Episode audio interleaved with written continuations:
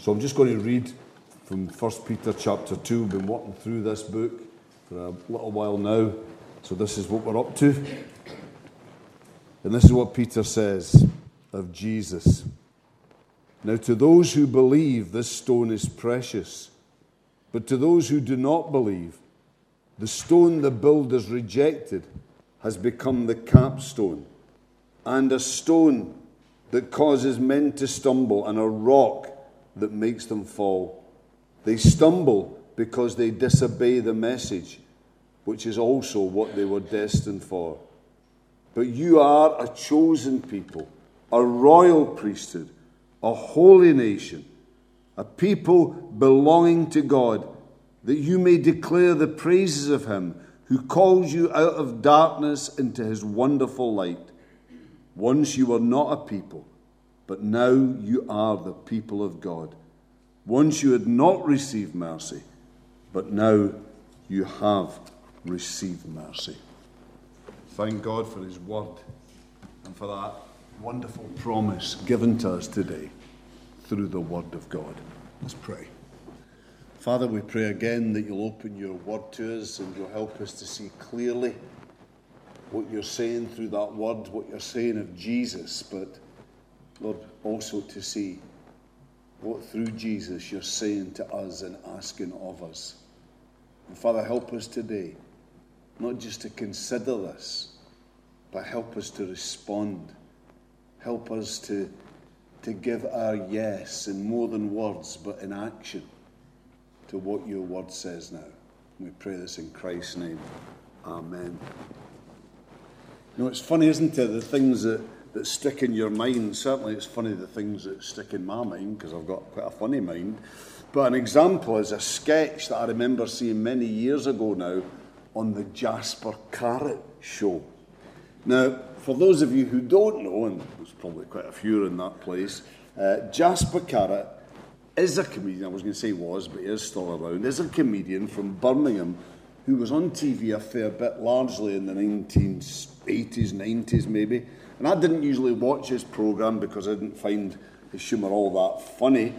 But one particular night, I, I did watch it, and there was a sketch on it that I thought was absolutely brilliant. And it was all about a man who'd bought all the, the fashion flops and failures over the previous 20 years. He bought the DeLorean car, made famous now in the film Back to the Future. But though these cars you see now are worth money, they weren't that popular at the time, that they didn't catch on. And production in Belfast finished after just two years. They ran out of money. And then there was the Betamax video. And that was what really grabbed me because I was never going to have a DeLorean car. But this was looking back into the, the 1970s, you know, pre DVD days, when it was all video recorders. They were the exciting thing, and videotapes that used to always stretch. But that's a different story and let you down. But anyway, and when it was all about this, and, and basically two formats came out at this time. There was the, the Betamax that was developed by Sony and the VHS, largely developed by JVC. Now, you see, everybody knew that one of these two formats would become dominant. That is, they would be the format that was chosen by the film companies and, and by those who then would, would hire out films. So, which would it be, everybody wondered? Betamax and the slightly more upmarket at the time, Sony, or JVC? with their slightly less expensive VHS. Jasper made the wrong choice. He went with Sony and Betamax, as incidentally did most of my family. I went for the cheaper VHS, by the way, which no one who knows me would be that surprised about. But you see, when that happened and VHS became dominant, how that made me laugh. How I enjoyed that, that those who looked down their nose at my VHS.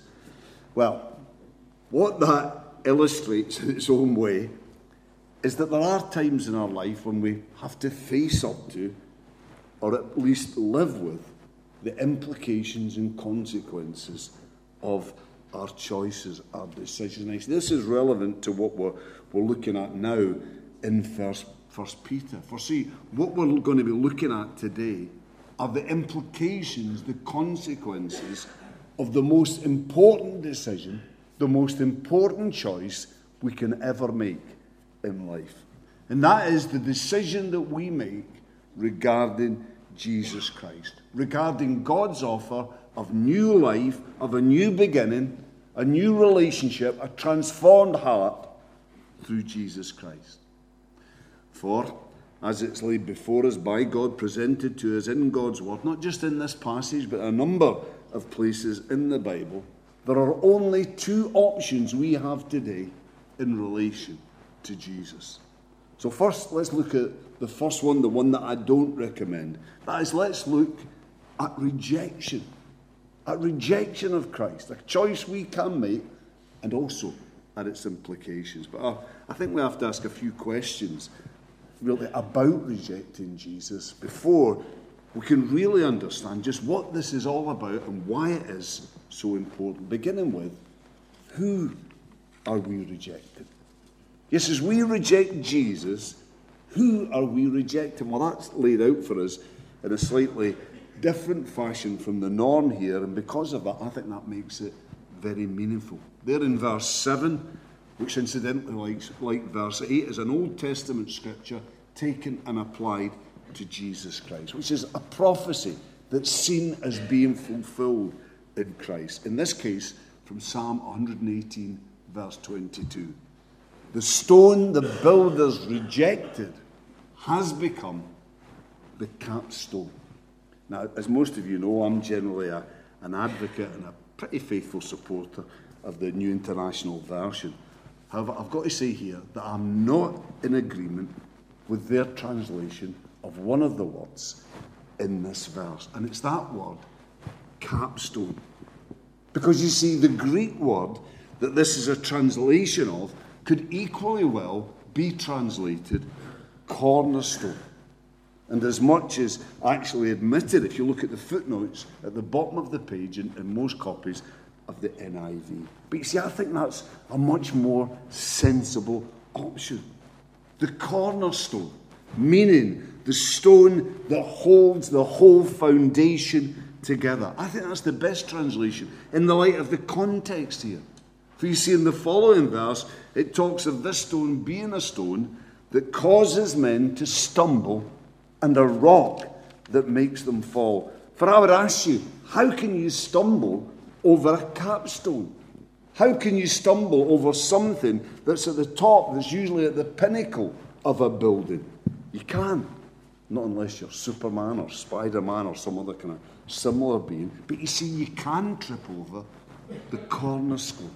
You can trip over that which holds together the foundation. So you see what's being said here then by Peter that Jesus Christ is the key to the foundations of life. That Jesus Christ holds together the foundation of life. And that so, as you reject Jesus, as you refuse to acknowledge Jesus, to give your life to Jesus as your Savior and your Lord, so you are rejecting the one who's supposed to hold the foundations of your life, of our life, together. As you reject Jesus, as you refuse to see him as God's Son who gave himself on the cross for you, as you refuse to see him as the one who opens the way back up for you to God into a meaningful personal relationship with God, the ultimate experience of God and His love. As you refuse to see Jesus as the one who is your Lord and the one who will guide you through life, as you refuse to see Him as the one who is, as John 14 16 says, the way, the truth, and the life, well, then you are rejected.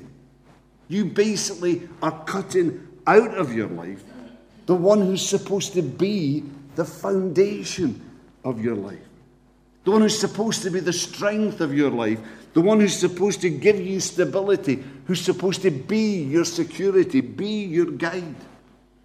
Now, of course, You can try and put other things into your life and make them instead the foundation of your life. For example, this could be a relationship with a family member or with a friend, something that's all important to you. But what happens if you fall out with them? What happens if that relationship breaks down? What happens if they move away? What happens when inevitably they die? Or you could make your job the foundation of your life, that which is all important to you, that which you find your identity in. But what happens if that's taken away from you prematurely by redundancy? What happens when inevitably that's taken from you by retirement? Or alternatively, it could be maybe a hobby, a, a pastime of some kind that could be the, the foundation of your life that could take this place for you. Well, apart from the fact that that's desperately, tragically trivial, apart from that, accident or age or illness, all sorts of, of things in an instant can take these things, strip them from us. So as you reject Jesus, you reject, you take away that which is supposed to be the foundation of our lives, and that is a loving relationship with God our Father. A relationship that's intended to give our lives stability, that's intended to point us forward, give us direction in life, that's intended to be our source of strength. Now, the fact that many people are rejecting Jesus, that as a society largely we have rejected Jesus, that I believe is borne out, and the truth of this word's borne out by the kind of insecure and unstable people in society that we've become. I mean, not that long ago, we were a much poorer nation than we are now. People today have got so much more materially in that country than they've ever had before. Even those who lived a generation ago, and certainly if you go back two or three generations ago, much more. And yet, in those days, when God and His Word were much more the foundation of our life, well, I would ask you, who would doubt and who would argue that despite the, their comparative poverty, that in many ways these were actually happier days? This was actually a much more contented and united society. And at the individual level, well, people today, it seems to me, from my relatively limited life experience, have become much more restless and discontent, much more anxious and fearful. And we could go on and give different examples. All signs, though, not always maybe, but often, all signs of that lack of stability, of security that only a real foundation in life can bring. And that can only be found ultimately in life's ultimate foundation of Jesus Christ. But let's move away now from looking at who we are rejecting, and that's Jesus, the foundation of life, to look instead at the question of how do we reject? How do we reject Jesus in our life? Now, the answer that, that Peter seems to give us here is that we reject Jesus as we disobey him. Verse 8 says, They stumble because they disobey the message. Now, the interesting thing is that that word disobey can mean, and let me just quote here from a dictionary definition, it can mean active or entrenched opposition. And of course, we can understand that.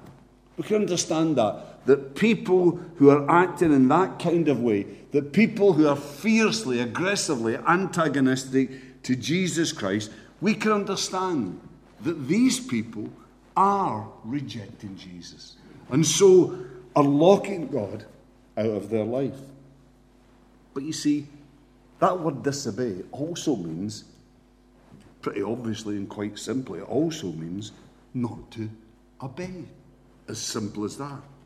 So you see then, we reject Jesus, not just when we're antagonistic and fiercely negative towards him. No, actually, whenever we don't act actively obey Jesus, submit to Jesus, don't actively follow Jesus, when that is our position, we still are guilty of rejecting Jesus Christ of rejecting God, locking God out of our lives.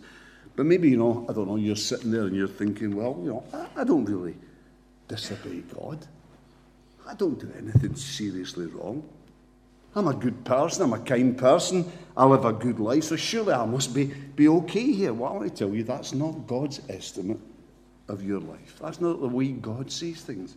For Romans 3:23 says that all have sinned and fall short of the glory of God. So you see, we become sinners. We disobey God not just when we do terrible things, awful things. No, we become sinners. It tells us here when we fall short of God's glory. That is when we fall short of the moral perfection of God that we were originally created with the potential to share in. So you see, the little things that we think, the little things that we say, the little ways that we slip up in, the little things that we do that we know in our heart are not right. And you know, some things that we don't know but still are not right. All these things are acts of disobedience against God. And these are things that, until they are dealt with, that block God out of our life. Our holy God, who can have nothing to do with sin. And these things are a rejection of God. What's the result of this, this rejection of Jesus? Well, we're told here that those who reject Jesus stumble and fall. Verse 8 that he is a stone that causes men to stumble and a rock that makes them fall. I want to ask you, isn't that a pretty accurate picture of how so many people today live their lives? Stumbling from disaster to disaster.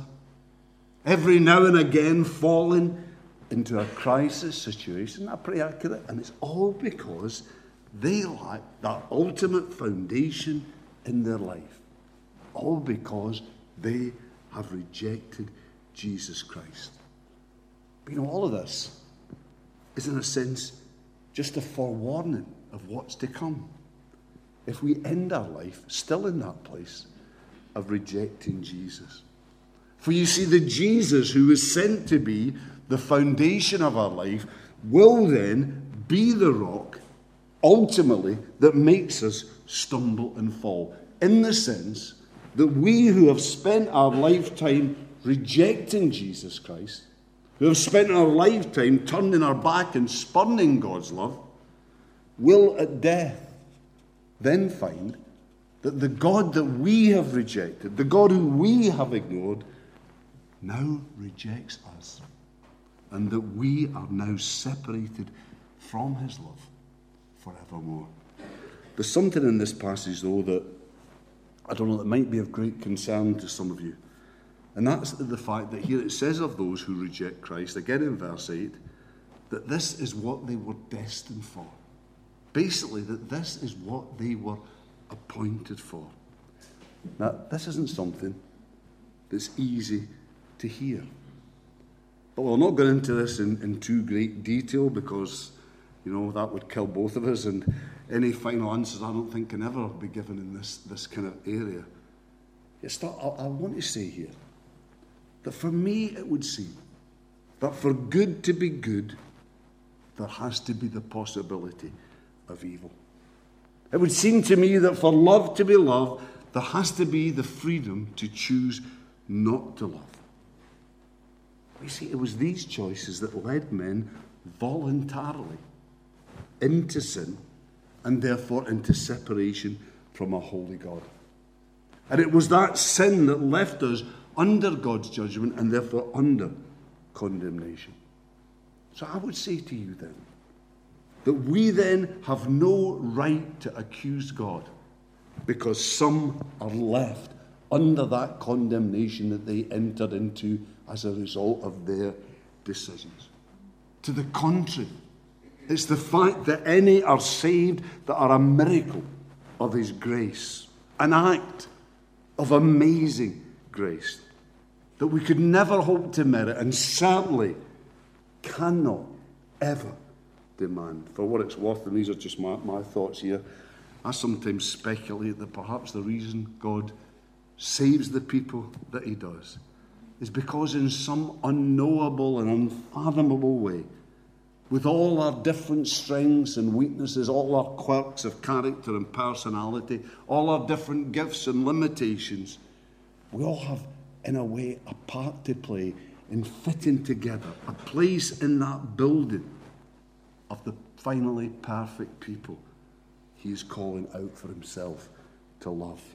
Calling out of the very jaws of sin and death. And certainly in the Bible, the fact that some are chosen is seen as something that we should give all the credit and all the praise to God for. For example, in Ephesians 1 3 and 4. And to the contrary, the fact that some are left in their sin is seen as something that, that brings God sorrow, not delight. Ezekiel 33, verse 11. As surely as I live, declares the sovereign Lord, I take no pleasure in the death of the wicked, but would rather that they turn from their ways and live. Turn, turn from your evil ways. Why will you die, O house of Israel? And the blame for this is always put on those who rebel and never on God. Never.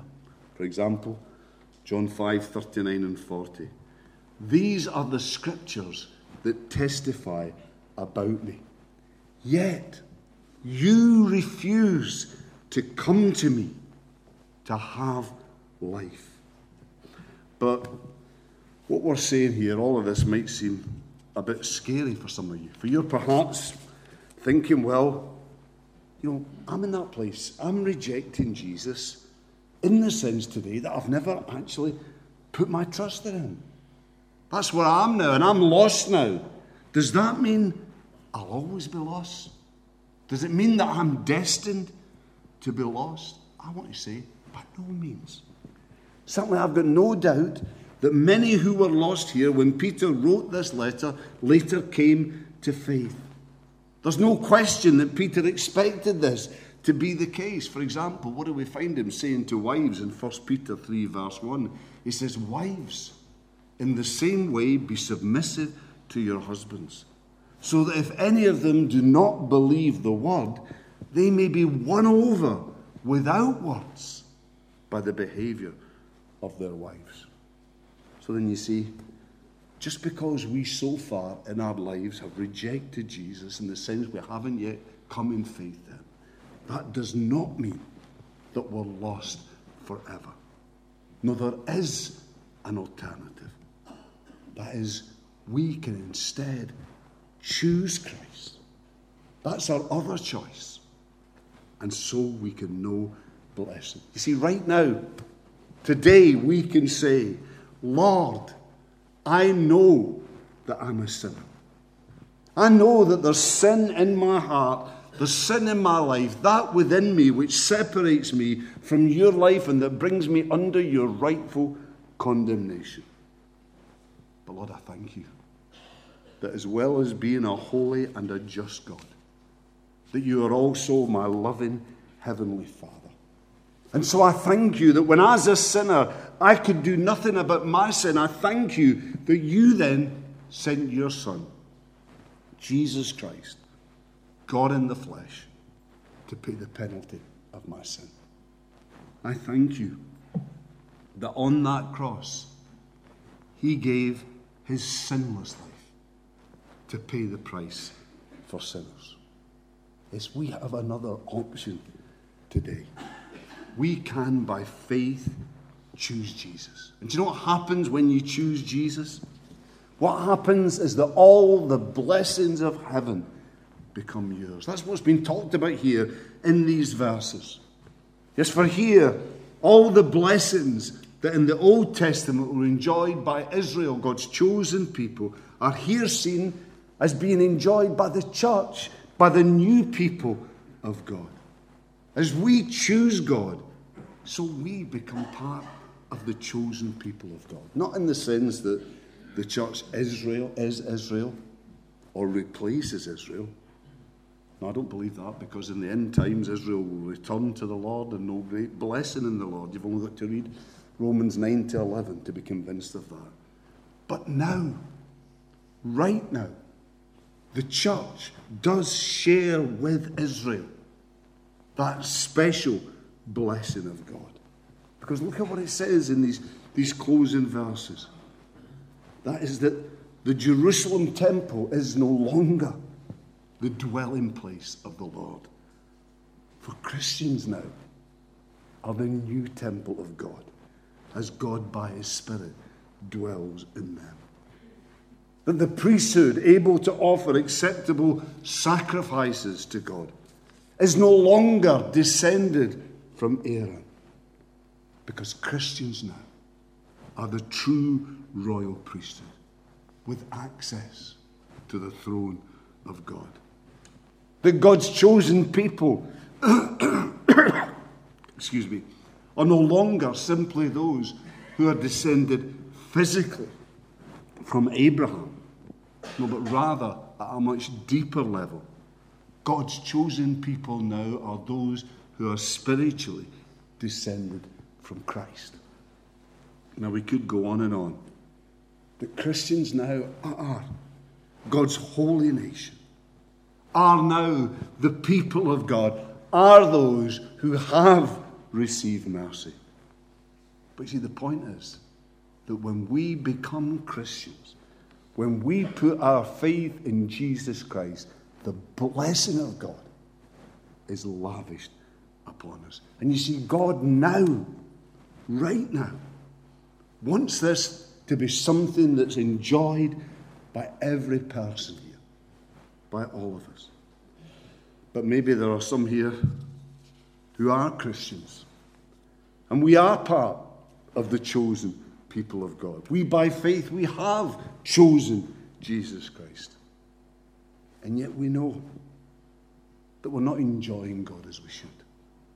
We know that we're not laying hold of the, the riches of heaven, of our inheritance, in the way that we should.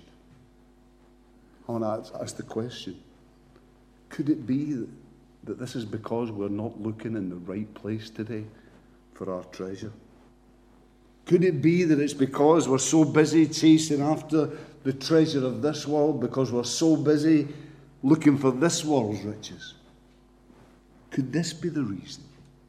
Because we're looking in the wrong place for our treasure, devoting our energies to the wrong thing. Could this be the reason why we are not now enjoying our spiritual inheritance in Christ in the way God wants. You see, we've lost out on the real treasure because we're chasing after fool's gold. Well, this, you know, is something that you can change. If that's where you are, you can do it right here and now. And you can do it as by repentance you turn your whole life, the whole perspective of your life around. And again, get focused on Jesus. But maybe you're here and you're not yet a Christian. And you wonder, you wonder, could it be that God could love me enough that He would want to share His life, this blessing, with me? Could it be? I say to you, not only could this be so, this is so. This is the reality. As John 3:16 says, "For God so loved the world that he gave his one and only son that whoever believes in him should not perish but have eternal life." You see that's God's heart. That's what God wants. He wants you to share his blessing. He wants you to know eternal life. What you have to do is choose Jesus. What you have to do is choose life. That you might know that life, abundant life, the life that God has for you. Let's pray together. Father, we want to thank you for the richness and fullness of the blessing that's your desire for your people through faith in Christ. This is what you want for each one of us, for each of your people. What we are called to do today is to grab hold of that by faith. What we're called to do today is to put our faith in Jesus Christ. To stop sitting on the fence, to stop looking in the wrong direction, but to see Jesus for who he is, for all that he is, and to recognize all that he wants to bring into life. He wants to be that foundation, he wants to be our life and our hope. Lord, help us to see Jesus and respond to him in faith today. This we ask that he might be glorified in the lives of his people here. Amen.